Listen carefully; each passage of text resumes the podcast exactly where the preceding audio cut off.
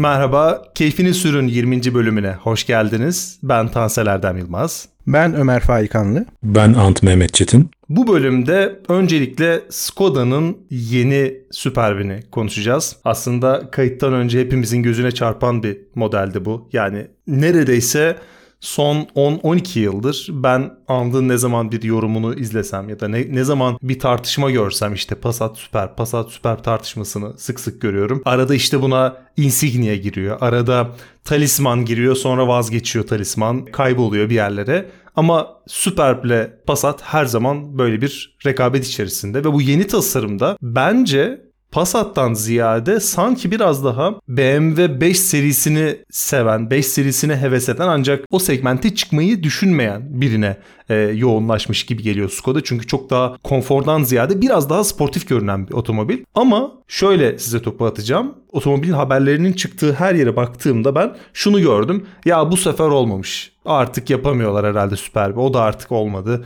Bu da bozdu iyice falan gibi yorumlar gördüm. O yüzden sizin fikirlerinizi merak ediyorum. Bu eleştirinin acaba altında ne var? Ya da Süper artık sahip olduğu aslında çok temiz bir taban var. Piyasada da çok geniş bir tabana ulaştı. Bunu genişletir mi? Bu daralır mı? Neler dersiniz? Valla bence tam tersi. Yani e, Skoda o yükselişini bu modelinde de gösterdi veya o değişimini diyelim. Yani Spur bozdular değil tam tersi olgunlaşmaya doğru gidiyor. Ve bu olgunlaşmaya doğru giderken de modernin klasik otomobil tarzını veya çizgilerini koruyor. Ve işte öyle e, biraz önce aslında Ant söyledi şimdi tekrar edecektir sanırım. Uçuk kaçık şeylere gitmediği için tasarımını böyle radikal değişimler işte biz gelecekten geldik falan tarzı yapmadığı için ama çok güzel dokunuşlarla, rötuşlarla bir yere taşıdığı için bence olgunlaşan bir model ve çok tercih edilebilir bir model oldu. Dediğin şey doğru. Yani Passat, Insignia, Talisman hep oralarda o ligdeydi ama her zaman değildi aslında. Çünkü ilk çıktığı zaman ben şey hatırlıyorum birinci nesil için. İşte Passat mı Skoda Superb mi dediğimizde ya saçmalama o ikisi karşılaştırılır mı da ben çok duydum.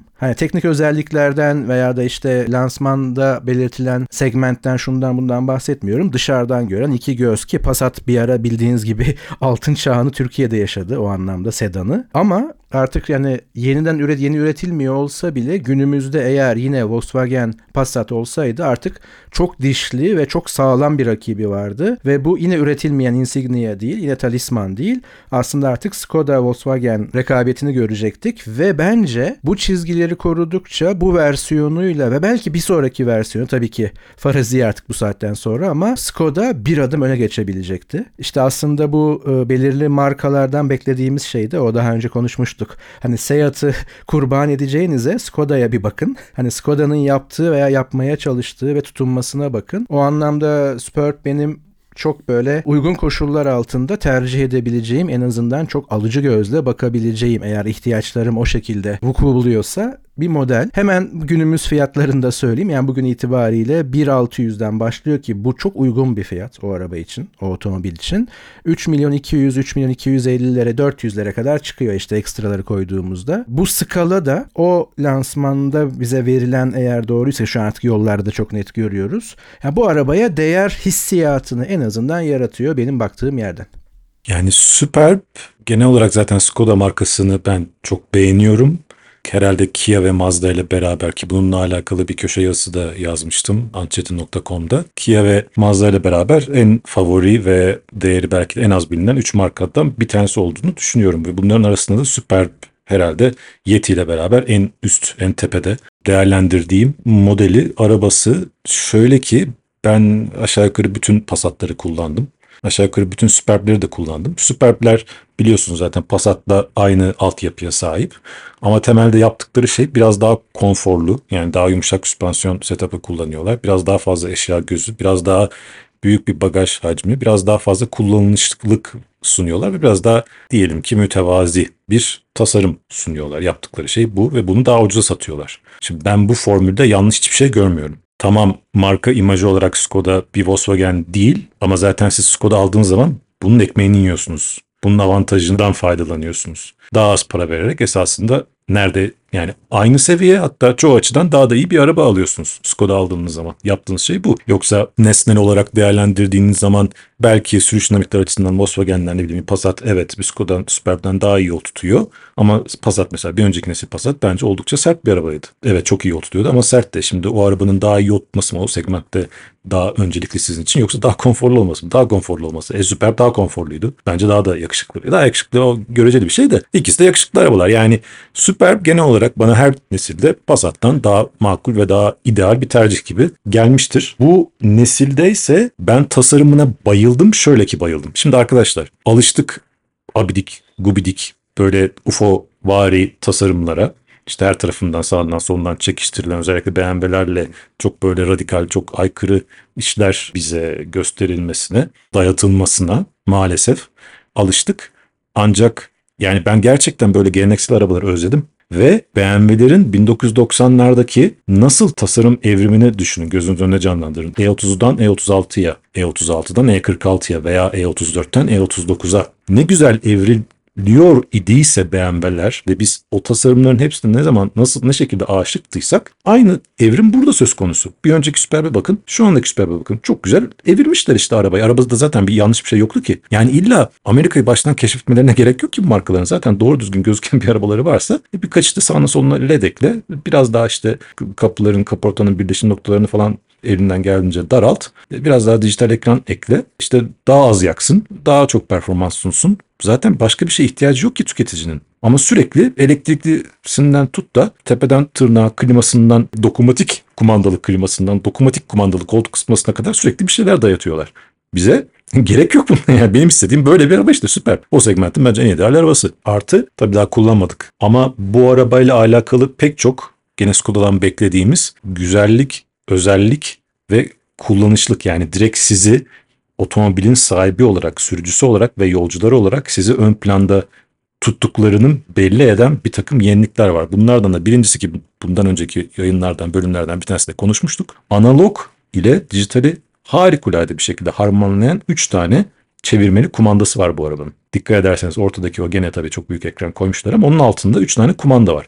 Bunları çeviriyorsunuz geleneksel fan, işte havalandırma kumandaları gibi. Fakat bunlara özellikle ortadaki butona farklı fonksiyonlar atayabiliyorsunuz. Mesela o ortadaki çevirmeli kumandaya fanın hızını yani çevirdiğiniz zaman fanın hızını değiştirebiliyorsunuz ya da Üstüne bastığınız zaman mod değişiyor. Bu sefer koltuk ısıtmayı değiştirebiliyorsunuz. Üstüne bastığınız zaman mod değişiyor. Bu sefer müzik sisteminin sesini değiştirebiliyorsunuz. Ya da navigasyondasınız diyelim. Navigasyona zoom yapabiliyorsunuz. Ve bunu tek bir hani tuşa basarak modunu değiştirerek yapıyorsunuz. Gözünüzü direksiyondan yoldan ayırmanıza gerek kalmadan. Yani ve üzerinde tabii dijital olarak işte kaç derece olduğu falan içerinin sıcaklığı gözüküyor. Harikulade. Yani hep bunu diyoruz ya dijitalle analoğun fevkalade birleşimi. Geçenlerde bir tweet atmıştım Honda S2000'in iç kabinini ve gösterge panelini özellikle göstererek. O zamanlar adamlar 20 sene 25 sene önce muhteşem bir e, birleşim bize sunmuşlardı. Armağan sunmuşlardı. Kullanışlıktan ödün vermeden geleceğe bakarak, başını geleceğe çevirerek. Aynısı burada da söz konusu. E bunun dışında motor seçeneklerine bakın. 100 kilometre menzile sahip plug-in hibriti var artık Superb'in. Ama size bunu dayatmıyorlar. Bakın 1.5 turbo toplamda 204 beygir sunan 1.5 turbo benzinliyle işte elektrikli motoru var. 100 kilometre isterseniz sadece elektrikle gidebiliyorsunuz. İsterseniz de işte benzininizi koyuyorsunuz. Yolda kalmıyorsunuz böylece. Aman işte şarj istasyonu bulacağım falan diye debelenmiyorsunuz. Çok güzel zaten bu plug-in hibritler çok güzel bir geçiş aşamasını temsil ediyor. Ama onun ötesinde benzinlisinden tut da dizeline kadar, dört çekerinden tut da önden çekişine kadar adam sana bir sürü motor seçeneği sunuyor. Hangisi istiyorsan onu alıyorsun. İlle de hepsi elektrikli olacak diye sana dayatmıyorlar. Yani ihtiyacın neyse efendime söyleyeyim, bütçen neyse ona göre motor seçiyorsun. 4 çekeri de var dediğim gibi. Hani gazlamak istiyorsan 2 litre 4 çeker 265 beygirliğini al. Son olarak gene kullanışlık babında dikkat edecek olursanız bu arabanın içinde vites yok. Yok derken vites kumandası, ortadaki vites kumandası yok. Direksiyonun arkasına almışlar. Zaten ne gerek var yani değil mi? Bir Superb'de orada vites kolu olmasına. Onun yerine eşek kadar bir göz var. Zaten Skoda bu demek. Her tarafından göz istiyorum. Göz fışkırsın istiyorum ben Skoda'nın. Bu arabanın da ortasında o normalde vites kumandasının kolunun olacağı yerde kocaman kapaklı bir göz var. Artı Arkasına geçiyorsunuz sedan arabada 645 litre bagaj var. Abi 645 litre tam sedan değil zaten o biraz e, liftback'e kayıyor da. Hani git station wagon'da o 690 litre bagaj var. Yani işte bu aile bir ailenin bütün ihtiyaçlarını karşılayan ve sizi sürücüyü ve yolcularını ön planda ve sizin ne yapacağınızı, o arabayı nasıl kullanacağınızı ön planda tutan, size bir takım radikal yenilikler ve absürt saçmalıklar ki absürt de saçmalık evet aynı şey, dayatmayan, gerçekçi, ayakları yere basan, çok da güzel görünen bir otomobil. Ben bunu istiyorum. Hani bundan başka ikinci bir süper ben piyasada göremiyorum artık. Bir daha da herhalde üretilmeyecek böyle geleneksel arabalar. Ben bir de bu yeni Superb ile ilgili şunu düşünüyorum. Aslında bu farklı bir karakteri de bürünmüş gibi görünüyor. Yani benim en sevdiğim ve halen ya acaba sahip olsam mı dediğim Superb modeli 2009 2008-2009 yılında çıkan Superb modeliydi. Ve tam o zaman ve işte o kasa civarında bütün Skoda'larda o işte Çek döneminden kalan tasarım karakteri devam ediyordu. Yani dışarıdan baktığınızda işte bir önceki işte Favorit'ten tut Felicia'ya kadar tüm e, o kasalardan böyle bir şey alıyordun. Bir o nüansı devam ettiriyordu tasarım böyle uzaktan yan yana koyduğunda e, çok böyle e, bir akıntı vardı o tasarım açısından ve o hava açısından. Şey gibi değil safkan bir Alman gibi görünmüyordu. Ve benim çok hoşuma gidiyordu ama ondan sonra yavaş yavaş bir e, işte Passat'ın e, işte farlarının biraz daha az detaylı. Passat'ın ön panjurunun biraz daha az detaylı. Hani şey gibi. E, Renault'un Dacia'sı gibi konumlandırmaya çalıştılar anladığım kadarıyla ve mantıklı olan belki de buydu. Ama burada mesela e, insanlar şey yazmış işte yeni tasarıma M3 Touring çakması falan. Hani artık otomobilin e, o eski karakterini arama derdi de kalmamış gibi Skoda tarafında. Hani premium, yırtıcı görünen, lüks görünen, boyutu büyük, ailelere hitap eden, genç hissetmek isteyeni de hitap eden tamamen farklı bir marka konumlandırması var gibi görünüyor. Burada şu soruyu soracağım. Ee, tıpkı SUV'lerde olduğu gibi o e, segmentin artık işte hatchback e, biraz daha yüksek otomobillerin e, piyasayı domine etmesi gibi işte sedan C e, segmentindeki otomobillerde de hem yırtıcı görünen hem bagajı büyük hem e, performans iyi hem yakıtı düşük. Dışarıdan bakınca güzel, içinden iyi hissettiriyor vesaire. Hani bir karakter oluşturmaktan ziyade SUV'nin doldurduğu yeri sedanlarda da bu tip bir karaktere mi bırakacağız yoksa hani bu geçici bir e, işte her e, markanın belli bir grubun altına girip sabit tasarıma dönmesi gibi geçici bir süreç mi? Bu böyle şu an aklıma gelen bir soru. Hani bir yorumunuz varsa bunu duymak isterim. Ya bence bunu tabii ki göremeyiz veya bilemeyiz. Çünkü SUV'nin e, baskın bir şekilde arz talep dengesinde ama ne tarafı ne tarafı belirlediği çok tartışmalı olabilir. Hani o değişecek ama Skoda e, bence bu yolda dayanabildiği kadar dayanacak. İlgili grubunda bence böyle bir politikası var. Yani okuduğumuz, gördüğümüz kadarıyla. Yani Skoda'yı bu iş için orada bulunduruyor ve e, o yapacağı işleri orada yapmayı deniyor.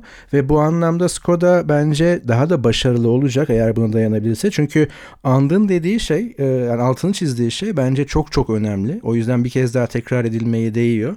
Yani Superb de bunu yapıyor ama Skoda'nın aslında veya Skoda üzerinden yapılan plug-in hibrit belki de şu an aslında tüm markaların e, rasyonel stratejisi olmalıydı. Tüm değişkenleri düşündüğümüzde yani haydi seneye elektrikliye geçiyoruz. 10 sene sonra bu motorları iptal ediyoruz. 20 sene sonra şu oluyor değil de yani aşama aşama biraz e, hem altyapının hazırlanması hem de insanların e, hazırlanması için böyle bir geçiş olmalıydı ki Skoda bunu yapıyor. Artı şunu da yapmıyor. Bu da güzel bir şey. Bütün araçlarımız işte bu tercih ettiğimiz plug-in hibrit demiyor. Şu anda hala tedavülde olan ve gayet de başarılı olan diğer motor seçeneklerini de hani kullanıcısına sunuyor. Ve bunu bir azınlık veya da aa hani şey gibi değil e, otomatik vitesin hani şeyi öldürmesi gibi değil. E, manuel vitesi öldürmesi gibi değil. Yani belki çok meraklılar ve çok özel modeller hariç bugünümüzde bir bayiye gidip marka bağımsız olarak ya manueli var mı? deyince böyle bir efendim? falan diyorlar yani maddi olarak. Demek ki parası yetmiyor diye bakıyor çoğu. Bu onun gibi değil yani plugin almak zorundasın, plugin hibrit almak zorundasın değil. Hala bu motorlar cayır cayır çalışıyor. Hala işlevsel. Hala bu anlamda düşünüldüğü kadar çevreyi kirletmiyor. Çünkü diğer meseleleri konuşmuştuk. Ben böyle bir ürün gamı oluşturuyorum demesi ne kadar dayanabilir bilmiyorum ama çok çok önemli bence. Yani Skoda kendinden bekleneni ama bir yandan da beklenmeyeni yapıyor. Hani o grup içerisinde. Tabii ki bu hani bir isyankarım, diğerlerine isyanım var şeklinde değil. Belirli bir strateji altında yapılıyor ama bu anlamda Skoda'ya yakışır bir şey. Bir de tabii hemen bir dipnot düşeyim. Ben Tabii ki o birinci nesil hep spurp diyoruz. Hani ondan evrilen ki güzel bir kelime aslında. Hani devrim yapmayın, evrilin, evrimle gidin. Hani her bir yeni yılda e, devrimsel bir şey getiriyoruz demenize gerek yok. Kaldı ki aslında evrimin ulaştığı yer yani buradaki tasarımın veya da tasarım dilinde ve tabii kullanılan e, alet edevatta e, evrimin ulaştığı yer işte tam da o analogla dijitali nasıl birleştiririz meselesini çözmesi veya çok iyi bir çözüm önermesi. Yani 3 tane analog tuş ama dijital arka planlı ve oradaki değişkenleri atayabilmek. Yani işte budur çözüm yani. Hani her iki tarafı da ve belki zamanı yakalamak anlamında da yani memnun edecek çözüm bu. Ve bunu aslında Mercedes yapmalıydı bana sorarsanız. BMW yapmalıydı ve belki pek çok marka bunu yapmalıydı ama orada çok hızlı bir dijitalleşme var. Dediğim gibi arz talep neresi belirliyor bilmiyorum. Ama ha, demin dipnot dediğim şey oydu arada kaynamasın. Birinci nesil Spurp derken hemen bir e, Google'dan dinleyicilerimiz baksın vakti olduğunda. O düşündüğünüz değil aslında. Benim tabii kastettiğim o değildi ama ilk Spurp 1934-49 arasında üretilmiş. Ve e, fotoğrafına bir bakın. Hala güzel ve evet yani bu Skoda'nın bir modeli ve hala devam ediyor desem. Yani çok ciddi bir ipucu tabii bu ama yani hiç bilmeyenler ve bu programı dinlememiş olanlar sadece bu anahtar kelimelerle bile bu olsa olsa superb'tir der. Hani o yüzden dinleyicilerimizden rica ediyorum. Tabii merak ederlerse, merak ediyorlarsa Google'dan birinci jenerasyon Superb diye girsinler. O yakışıklıyı, 34-49 arası üretilmiş yakışıklıyı da görsünler. Yani Ömer çok güzel geldi burada. Ben de duymuştum. Ee, hiç gözümün önünde canlanmadı tabii o ilk nesil 1930'lar 40'lardan gelen 34-49 arası üretilmiş Superb. Ee, yani şu anda gördüğüm otomobil hani o zamanların böyle Rolls Royce veya Bentley yahut neredeyse Bugatti'leri ile falan çok benzer çizgilere ve bir e, haşmete sahip araba. Ve olması gereken de bu. Çünkü Skoda'nın en üst segment e, ürün gamının tepesinde yer alan otomobil. E, miras bu işte. Yani maalesef Skoda'nın belli bir mirası var. Fakat bunu e, lanse etmek, efendime söyleyeyim bunu tanıtmak e, ve bunu insanların zihnine yerleştirmek kolay değil. Özellikle işte favorit Ondan sonra Felicia vesaire o zamanın e, çok aşırı vasat Skoda'larından sonra gidip de tabii kimse bu arabayı hatırlamıyor. Ama Skoda böyle bir markaydı. Superb diye bir şey de yapmıştı. Ve çok da güzel devamını getiriyor.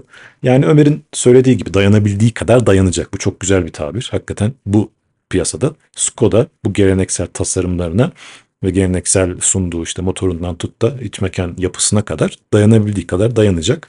Hemen bu arabanın içerisinde yalnızca tek gördüğüm yanlış kağıt üzerinde konuşuyorum tabii resimlerde dayanarak konuşuyorum.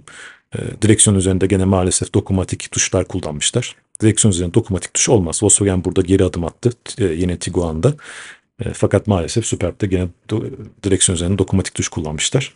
Çünkü onun bir feedback'i yok. Yani siz e, oraya bastığınız zaman neye bastınız, bastınız mı, basmadınız mı gözünüzü yoldan ayırmadan confirm edemiyorsunuz, teyit edemiyorsunuz. Problem burada.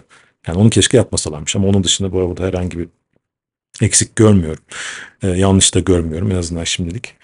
Ee, yani bu spektrumun yavaş yavaş konuyu da geçecek olursak bu spektrumun öbür tarafında şimdi elektrikli arabalar var değil mi? Böyle abidik gubidik tasarımlarla efendime söyleyeyim her tarafı dijital ekranlarla e, döşetilmiş ve e, ille de elektrikli değil mi? Yani bu otomobil, bu otomobiller var efendime söyleyeyim e, işte 5 serisi biliyoruz ki büyük oranda işte artık elektrikli yeni Focus e, Focus zaten üretilmeyecek. Fiyatı zaten tedavülden kalktı. Ford'ların zaten hepsi artık elektrikli olacak vesaire vesaire.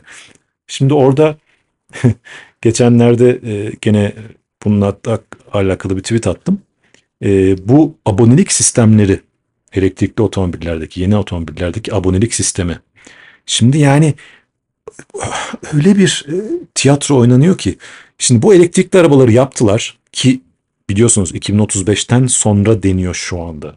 Bütün arabaların elektrikli olması koşulu. Yeni üretilecek bütün arabaların 2035'ten sonra elektrikli olması koşulu daha 12 sene var yani. Hatta o zaman da galiba 2035'ten sonra bile plug-in hibrit de dahil yani olabilecek. Hani içten yanmalı motorlu sırf arabalar tedaviden kalkacak sanırım.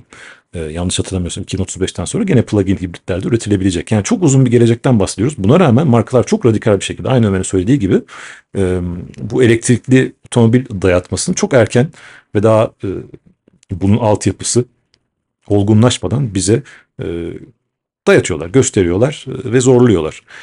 E, şimdi ne oluyor tabii?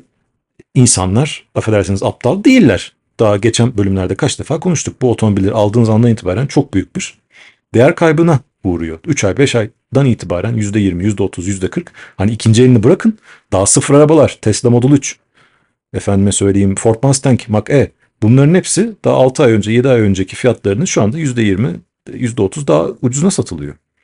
Yani Türkiye'de bile eğer e, Tesla sanırım %10 %15 civarı bir e, fiyat indirimine gitti. Yani Türkiye'de bile bu arabaların fiyatı eğer düşüyorsa ciddi bir problem var demektir burada. Amerika'da e, şunu okudum. Amerika'da biliyorsunuz peynir ekmek gibi satılır genelde otomobiller. Geleneksel işte içten yanmalı motorlu ICE dediğimiz EC motorlu arabaların e, dealer'daki, bayideki ortalama bekleme süresi yaklaşık bir ayken yani yaklaşık bir aylık ortalama stokları varken elektrikli otomobillerde bu süre 3 aydan fazla. Yani hiç şu anda elektrikli otomobil o bayilere gelmese bile, üretilmese bile 3-3,5 aylık bunların stokları var. Yani bu arabalar satılmıyor bir. Satılmadığı için bu arabalar sürekli indirime gidiliyor. İki, e, bu arabalar biliyoruz ki bakım ve servis gereksinimleri çok daha az. Dolayısıyla buradan ekmek yiyemiyor markalar. Peki ne yapıyorlar? Size hali hazırda bütün arabalara zaten hali hazırda koydukları ve mevcut olan donanımı kullanabilmeniz için abonelik sistemi dayatıyorlar. Ayrı bir dayatma bak. Tesla'larda, bütün Tesla'larda bugün Model 3'ünden Model S'ine kadar otonom sürüşe dair bütün ekipmanlar, donanımlar, radarlar, efendim söyleyeyim kameralar var. Ama ayda 200 dolar vermen lazım kullanabilmen için. O özelliği açabilmek tırnak için söylüyorum açabilmen için. Bu full otonom için konuşuyorum. Bir de 100 dolarlık galiba başka bir paketleri daha var. E, BMW haberim yoktu. Gene de geçenlerde okudum. Yeni arabalarında geçen sene elektrikli, elektrik diyorum e, ısıtmalı koltuk ısıtmalı koltuk, koltuk ısıtmasını abonelik sistemine bağlamış. Ayda belli bir ücret ödemen gerekiyor ki arabanın koltuk ısıtmasını kullanabilesin. Yoksa çalışmıyor. Sonra geçen hafta geri adım atmışlar. Bunu artık fix hale getirmişler. Baştan parasını ödüyorsun. Açıksa açık. Ödemiyorsan eğer zaten hiç o donanım, o işte rezistans her neyse koymuyorlar.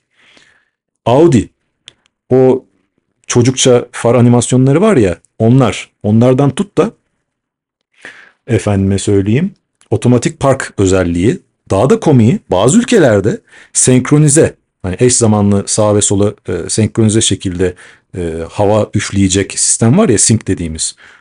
Bu düğme hepsinde var ama bu özelliği kullanabilmen için aylık para vermen gerekiyor. Bastığın zaman eğer o parayı vermiyorsan, o abonelikliğe sahip değilsen e, ekranda şey çıkıyor, uyarı çıkıyor. Sen bunu parasını vermedin o yüzden kullanamazsın diye. Ya böyle bir saçmalık olabilir mi? Yani inanılmaz ya, inanılır gibi değil. Akıl alır gibi değil. Hani bu bundan daha fazla ya arkadaşlar bakın biz bu elektrikli arabalardan çok ciddi para kaybediyoruz. Bunu bir şekilde çıkartmamız lazım sizden. Başka da nasıl yapacağımızı bilmiyoruz. E, bulabildiğimiz en absürt ve en sizin canınızı yakacak, en fazla sizden tepki çekecek çözüm bu.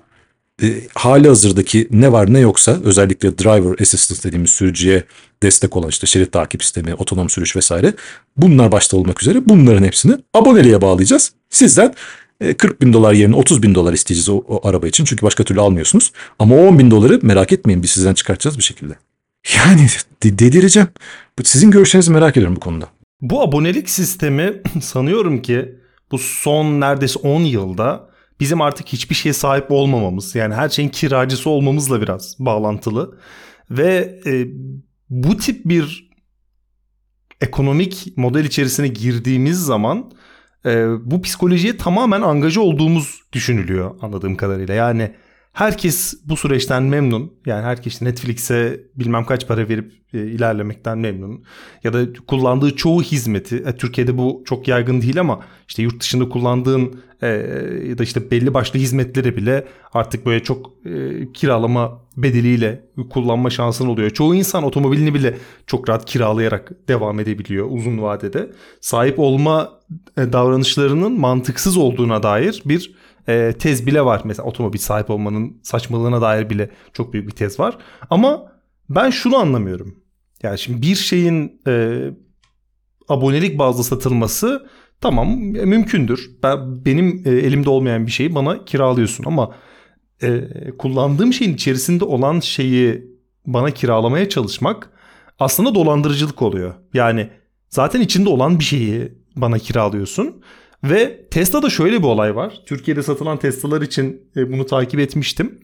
Otonom sürüşü mesela otomobili satın alırken değil de sonrasında satın aldığın zaman daha uzun, daha ucuz alıyorsun. Böyle öğrenci indirimi kovalar gibi işte paso gösterip daha ucuza bir şey alır gibi insanlar böyle 2 milyona yakın para veriyor ama işte otonomu ben sonradan ekletiyorum TRT vergisini vermiyormuşsun onu app'in içinden yükleyince 30 bin daha az para veriyorsun falan gibi düşün, düşündürme durumunda kalıyorlar ee, ve e, otomobille kurulan bağ konusunda bence e, işi biraz cıvıklaştırıyor. Yani işte ısıtmalı koltuk için 180 euro veriyorsun, ısıtmalı direksiyon için 100 euro veriyorsun, CarPlay için 300 euro veriyorsun falan filan. E, ama bu içinde olan bir şey ve e, herhalde şöyle bir mark, mantık kuruluyor. Ben marka tarafını da biraz bu süreçte anlamaya çalıştım. İnsanların e, hayati ihtiyaç duymadığı şeyleri bu şekilde abonelik modeline bağlarsak belki e, kullanmadıkları zamanlarda bunları iptal ederler. Atıyorum işte ısıtmalı koltukları. Yazın iptal edip kışın kullanmak insanlara mantıklı gelir ve böylece bunu e, anlamlı bir yere çeviririz. Ya da işte 3 ay otomobile binmez. O arada bütün bu aboneliklerini iptal eder ve kullanmaz. Aslında e, bunu mantıklı zemine oturtmak için sanıyorum ki bu tip bir şey de koydular. Ama e, bir şey gördüm e, espri görmüştüm. BMW sürücüsü emniyet kemeri ab- aboneliğim bitmeden yolculuğumu bitirmeye çalışıyorum diye böyle bir iskelet hızlıca eve gitmeye çalışıyor. Yani biraz absürt duyuluyor. Artık hani bir dizide bir Friends'in ya da işte Office'in bir e, bölümündeymiş gibi hissettiriyor bunları duymak. Ama geri adım atılması iyi. Hani Tesla'da şey gibi bu arada. Otonom sürüş tıpkı böyle çelik jant alır gibi bir şey. Onu ekstra ekletiyorsun. Ama garip olan şu bu aslında bir aplikasyon. Yani araca bir modül vesaire koymuyorlar. Böyle giriyor işte paranı ödüyorsun sonrasında sistem açıldı kullanabilirsin deniyor. O açıdan da mantıksız. Bilmiyorum. Altında elbette çok bizim anlamadığımız hele Tesla ise Elon Musk'ın müthiş zeki bir insan olarak e, yaptığı bir şeyler vardır ama benim aklım ermiyor. Ya bunun bir boyutu bana şey ticari numara çekme aslında. Ki aklıma hep şey geliyor. Yani ne kadar doğru bilmiyorum. Ben o sırada orada bulunmadım ama duyduğum zaman vay çok zekice demiştim. Yani zekiceyi tırnak içinde kullanıyorum. Almanya'daki bazı bira festivalleri. Yani şöyle bir şey bira bedava. Tüm festival boyunca tüm festival alanında ama bardak 10 euro. Ve dışarıdan bardak sokmak yasak. Şimdi bira gerçekten bedava mı? hani e, bunun gibi bir şey. Yani burada ticari bir numara çekiliyor ama buradaki temel mesele şu aslında Erdem altını çizdi. Yani satın aldığım bir şeyin satın alırken içerisinde bulunan bir özelliğin artı bir parayla veya da belirli bir aydan aya veya işte periyotla para ödeyerek kullanabilir olmam. O da bana başka bir fıkrayı getiriyor. Yani fıkra vari bir olayı getiriyor. Hani bazen Türkiye özelinde şey olur ya bir arkadaşının evine gidersin kış vakti hani soğuktur kombi yanmıyordur. Hani ne oldu hani faturayı mı ödeyemedin gazımı alamıyorsun durum var ya. Düşünsenize bir arabaya bin otomobile biniyorsunuz e, koltuk ısıtmayı açamıyorsunuz. Ne oldu faturasını mı ödeyemedim mi diyeceğiz. Hani böyle bir şey mi olacak? Şimdi bu işin bir boyutu. Ama biraz daha aslında acı boyutu şu. Ee, acaba otomobil şirketleri hızla teknoloji yazılım şirketlerine mi dönüşüyor? Ya tabii ki otomobil bir teknolojidir ve bu kategori altında değerlendirilebilir. Yani bir teknoloji şirketidir bir otomobil şirketi ama özel bir kategoridir. Şimdi o özel kategoriyi kaybedip aslında Apple gibi, e, Google gibi bir adım sonra işte başka şirketler gibi bir teknoloji yazılım şirketi olduğu zaman yazılım her zaman paralıdır. Ve burada hatırlarsınız ne zamandı işte 10 yıl içerisindeydi herhalde. Ee, Apple bunu kabul etti ama çok da büyütülmedi. Eski modellerini güncel yazılımlarla bile isteye yavaşlattığı ortaya çıktı. Çünkü biz neden cep telefonlarını değiştiririz? Yani tüketim alışkanlıkları veya tüketim çılgınlığı haricinde veya gerçekten o yeni modeldeki bizim işimize yarayacak özellikler haricinde artık bazı şeyleri yapamıyor olması gerekir. E, bu belirli bir yazılım müdahalesiyle yapılabiliyor. İşte yavaşlatma gibi ve vesaire gibi.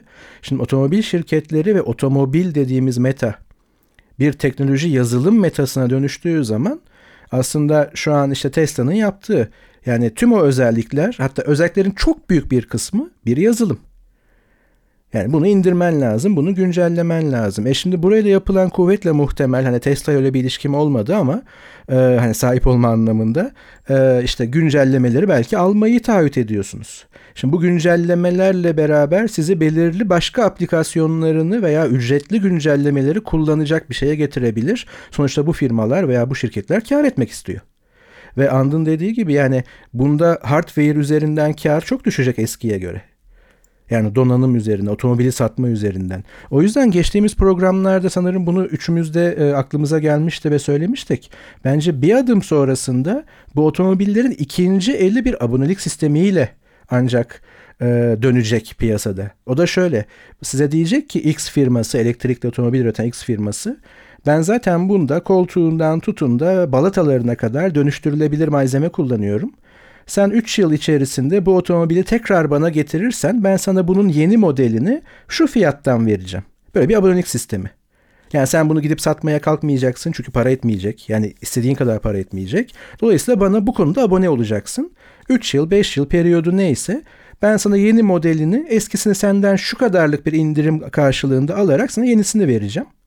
Yani aynı belki Amerika'daki işte cep telefonu hatlarının şirketleri yani tele, telekomünikasyon şirketlerinin e, telefonları çok aslında uygun fiyatta veriyor gibi görünmesi gibi olacak. Çünkü başka türlü bu otomobillerin ikinci el piyasası olmasına imkan yok. Çünkü eskiyecek yani teknoloji anlamında, yazılım anlamında her anlamda eskiyecekler. E, dünyada şunu kaldırmaz hani daha fakirlere tırnak içerisinde yine hani bunlar yazık bunu kullansın ben daha iyisini kullanayım. Sonra o onu bire satacak o onu bire satacak. E bu sonlu bir küme. Ve şimdiden hep konuştuğumuz şey yani devasa hurdalıklar oluşuyor. Elektrikli otomobil yani işte bizdekiler fluensler. Yani yüzlercesinin ben bir fotoğrafını gördüm bir yerde duruyor. Çünkü 200 küsür kilometre menzilli var. Şu an kim o arabayı alıp da kullanır? Yani şöyle bir dünya değil ki e, hani e, nasıl söyleyeyim benim çok az bir ihtiyacım var. Hani Andın hep söyledi A noktasından B noktasına gidiyorum bunu alayım. E ben buna bir para vereceğim. E o para da yarım pul olacak. E belki işte e, şeyi görüyoruz artık yavaş yavaş. Çünkü bunun ilk testleri ancak yapılabiliyor. Uzun kullanım testi diyebileceğimiz. İşte 250 bin kilometreye ulaşmış Tesla bilmem kaç yaşında işte pil ömrünü %85'e kadar getirmiş ama şöyle şöyle şarj etmiş hep. İşte şu sınırlarda şöyle şey yaparak. E biz bunu telefonlar için konuşuyorduk. İşte biraz önce 1939-45 arası Skoda Superb'den bahsettik. Yani ben o seviye bir garaj kurabiliyor olsam ben bu arabayı gördüğüm zaman bu otomobili ya bir tane garajımda olsun isterim ve hala bundan çok keyif alırım. Yani o araba buradan işte bir 10 kilometre kullanabileyim. Ya öyle dursun. O bir sanat eseri gibi de dursun. Her durumda bana keyif verir. Ama günümüz hangi tasarımı elektriklilerden veya da bu devrimsel tasarımlardan bahsediyorum. Böyle bir geleceğe kendini bırakacak. Yani tabii ki bu hep söylüyoruz hani e, isyanımız var bu oyunu bozarız şeyi değil ama e, belki de bu, bu, bu bölümün e, bizim isyanımız veya benim şahsi isyanımı olsun otomobil şirketlerinin hızla teknoloji yazılım şirketlerine dönüşmesi ve bu anlamda o abonelik sistemleriyle durumu kurtarması veya bunu dayatması. Aslında temel mesele bu dayatma meselesi belki de. Yani çok can sıkıcı. Otomobil severler için en azından çok can sıkıcı ama son kullanıcı için de çok can sıkıcı. Şu an bir hevesle belki fark etmiyor çoğu insan ama can sıkıcı bir yere gelecek. E, bu arada anda topu vermeden çok çok çok alakasız bir şey söyleyeceğim. Geri dönüştürülebilir materyal e, ve işte bunun teknoloji ya da otomobil şirketleri herhangi bir şirket tarafından ne kadar işlevselleştirildiğine dair hani hem ömrünü daha kısa tutuyorsun, daha çabuk yıpranıyor, daha çabuk e, sona eriyor. Yani aslında aldığın şeyi 5 yıl sonra yenilemen gerekiyor. Hem de fiyatı yükseliyor çünkü geri dönüştürülebilir malzeme kullandık diyorlar. Yani aslında orada bir şey var. %18, %20 KDV, %5'te moral payı var. Yani etik olarak iyi hissetme payı var. Şunu yaşadım. Şu örneği vererek e, anda top, topu atacağım. Bir akıllı saat almaya gittim. Akıllı saatin 2023 modeli e, işte 10 birim. 10 bin liraya satılıyor diyelim. 2022 modeli de 8 bin liraya satılıyor. Farkı ne dedim bunların? 2023 modeli şey dedi. Ger- tamamen geri dönüştürülebilir malzemeden yapılmış dedi.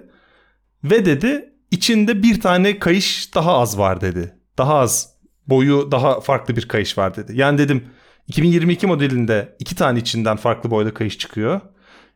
2023'te bir tane az çıkıyor ve ekstra fa- fazladan 2000 lira mı veriyorum dedim. İçindeki saat aynı mı dedim. Saatler tamamen aynı. Bütün özellikleri aynı.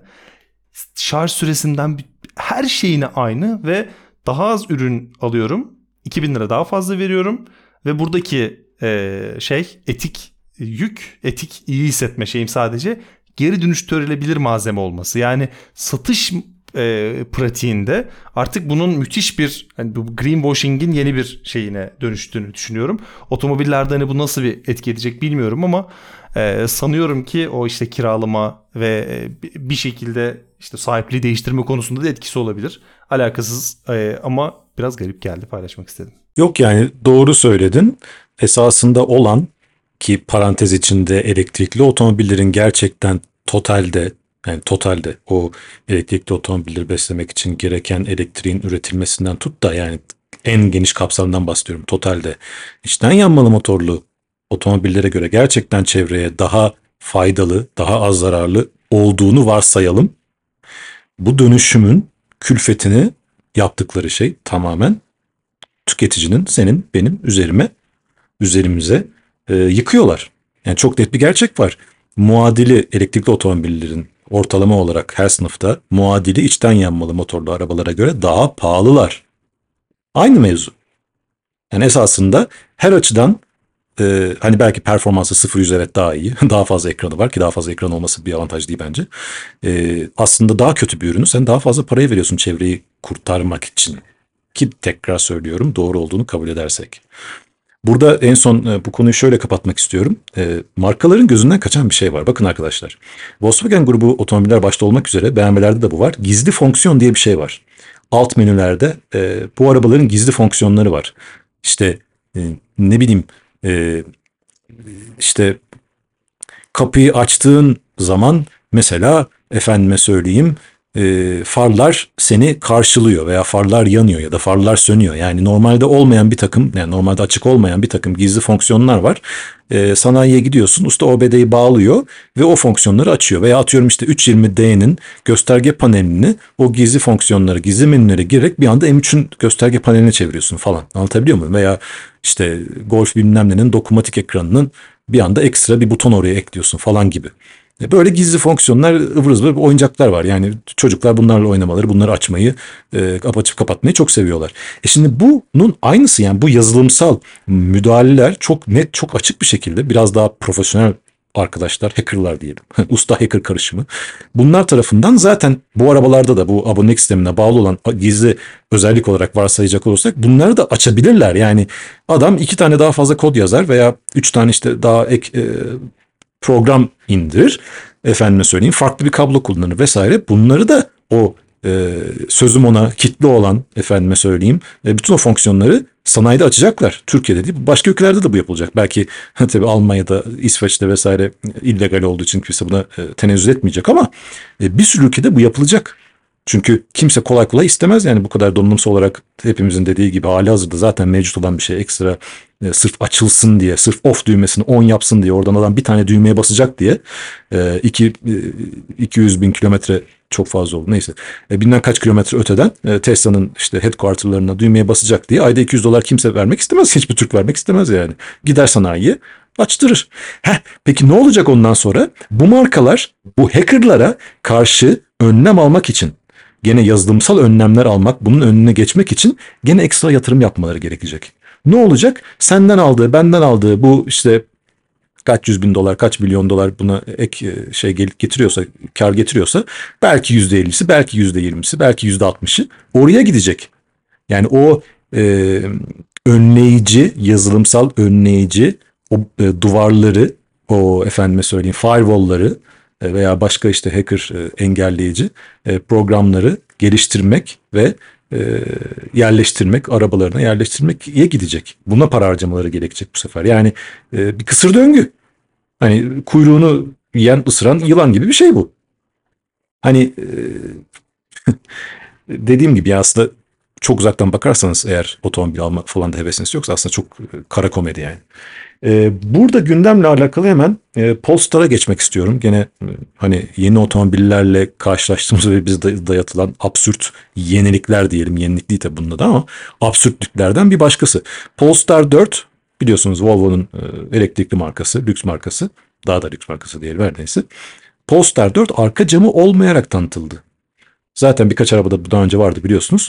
Ee, arka cam yerine kamera koyuyorlar. Dolayısıyla sadece içeride o ekranlara bakarak arkayı görebiliyorsunuz. Arkanıza bakarsanız hiçbir şey görmüyorsunuz.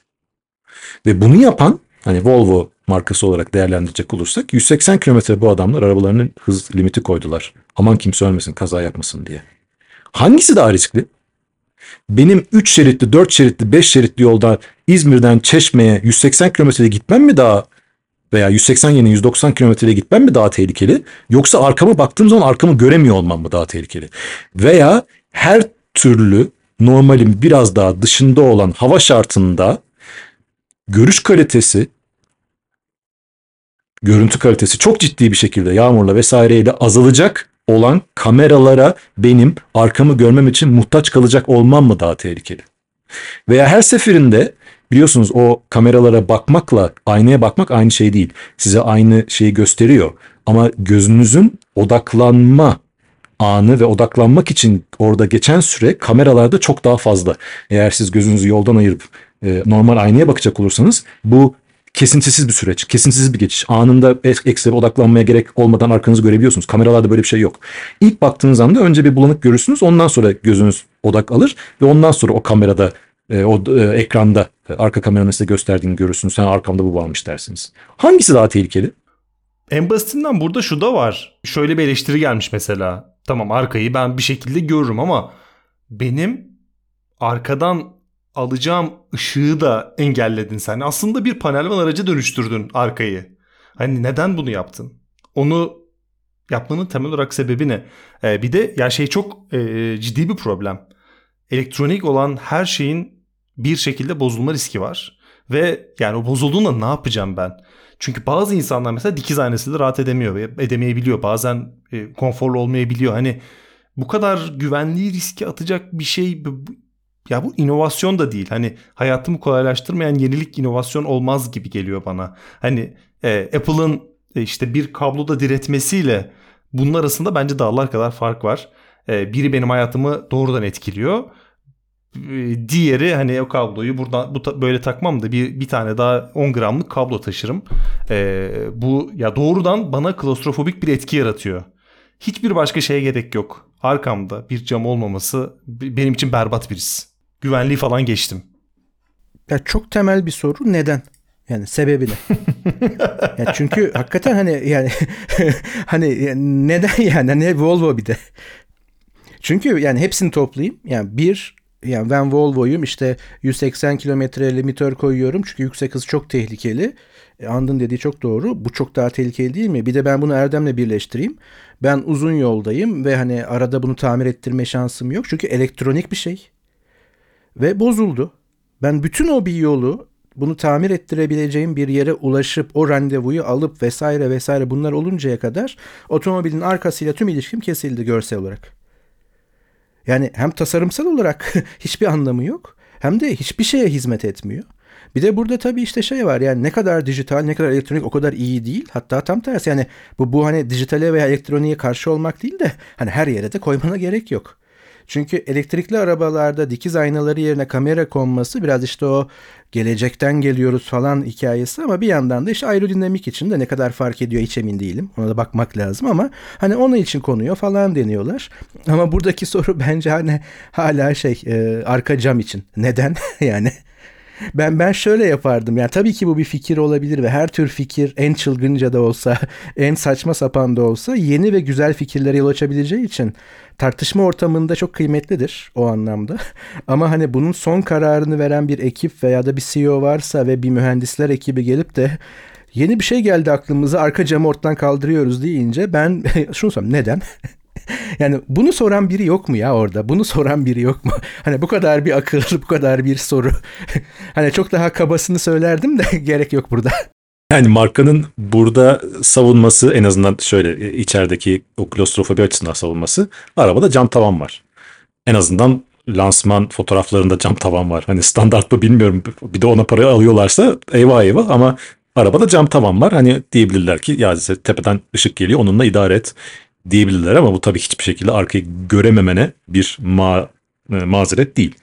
E, bir bahane de değil. E, dolayısıyla hani neden? Verin dediği gibi neden? Son olarak gündemde en azından benim gündemimde şöyle bir haber var.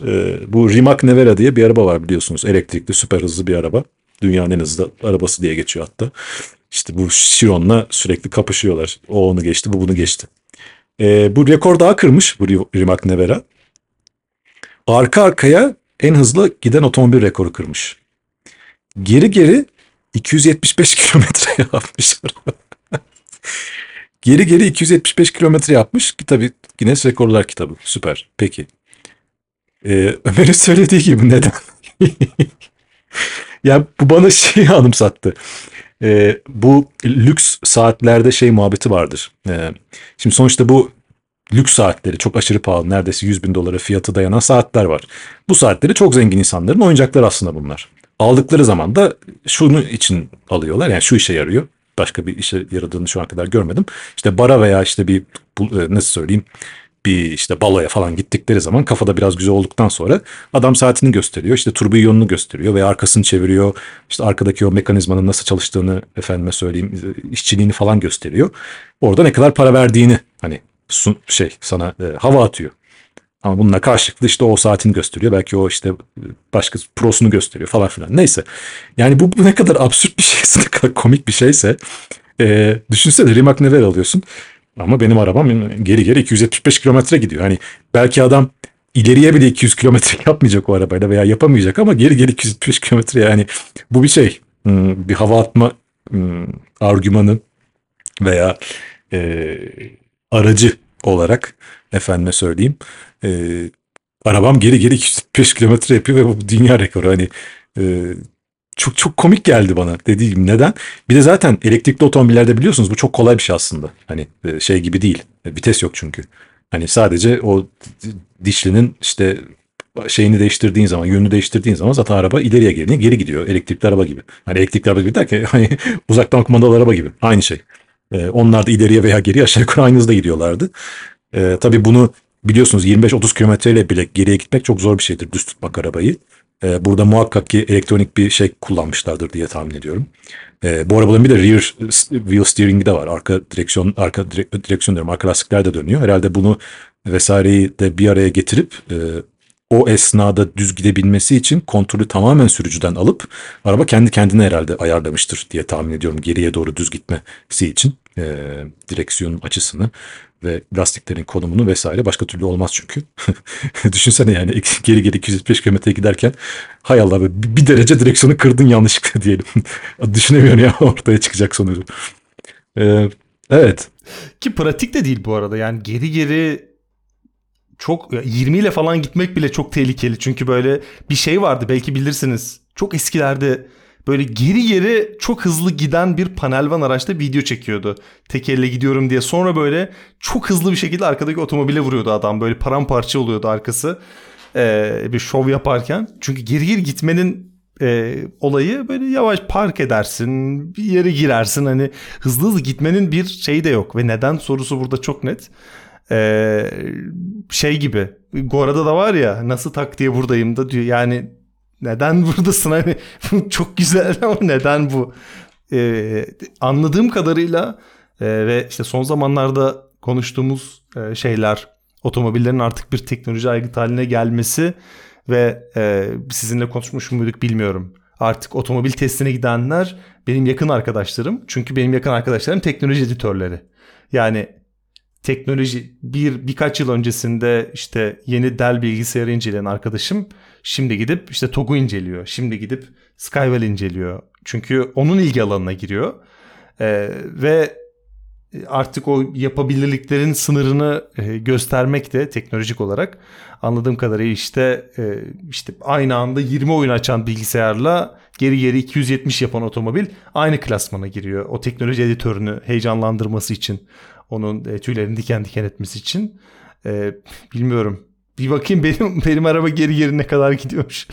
bir onu bir ölçeyim bir ara. Ay, tabii ama temelde şey de var. O geldi aklıma. Hani neden sorusu bugünün şeyi olsun da hani mottosu olsun da e, düşünün yani bu elektrikli otomobiller yani bu teknolojinin en büyük avantajı işte o torku doğrudan ilk andan itibaren vermesi. Zaten e, teknolojik olarak farkı da bu. İşte vites yok vesaire yok tamam da işte 0-100 kilometre bununla ölçülüyor ya işte. E, bir saniye olacak neredeyse. E sonra bu hız ne kadar? Bakın 100 kilometre yani 400'den bahsetmiyorum. 100 kilometre, 120 kilometre hızı koruyarak sen o şarjı nasıl bitireceksin? Çünkü e, bu arabanın da şimdi ben baktım e, menzil olarak 500 kilometreye yakın diyor. E, Rimac Nevara 550 kilometre diyor. Ama hangi koşullar altında olduğunu söylemiyor. Şimdi çok hızlı bir otomobil üretiyorsunuz. Yani tabii ki benzinde de hani gittikçe benzin sarfiyatı artıyor. Tamam burada hani belki paralellik kurulabilir ama en azından orada tekrar benzin koyuyorsun ve devam ediyorsun. Şimdi burada bir duralım. Ha şimdi burada yeni bir şey geliyor diyor. İşte %20'den 80'e yarım saatte şarj olabiliyor. Tamam müthiş bir teknoloji de yarım saat dur bakalım. E o zaman bu otomobil niye 400 kilometre yapabiliyor? Ya ben mesela piste çıktığım zaman eğer bu bir yarış olacaksa Nasıl bir yarış olacak? Yani biz bugün Formula'da tabii ki işin zirvesinden bahsediyorum. İşte 1.2 saniye pit stop falan diyoruz. Mesela şöyle mi olacak? 30 dakika şarj molası. İşte Ferrari 29 dakikada şarjını tamamladığı için 1 dakika avantaj aldı falan mı diyeceğiz? Hani hakikaten yani çok genel bir soru. Neden ya? Neden? Bu soruların yanıtını umarım e, yakında görebileceğiz, e, bulabileceğiz. Bu haftanın gündemi uzundu ve neredeyse bir saat yakın bir bölümümüz oldu. Diğer bölümlerin e, aksine tatlı tatlı yeni gündemlere de dokunmuş olduk. Önümüzdeki hafta yine otomobil kültürü üzerine konuşacağız. Yine belki gündeme, belki de farklı içeriklere odaklanacağız. Yeni bölümde görüşmek üzere. Görüşmek üzere. Hoşçakalın.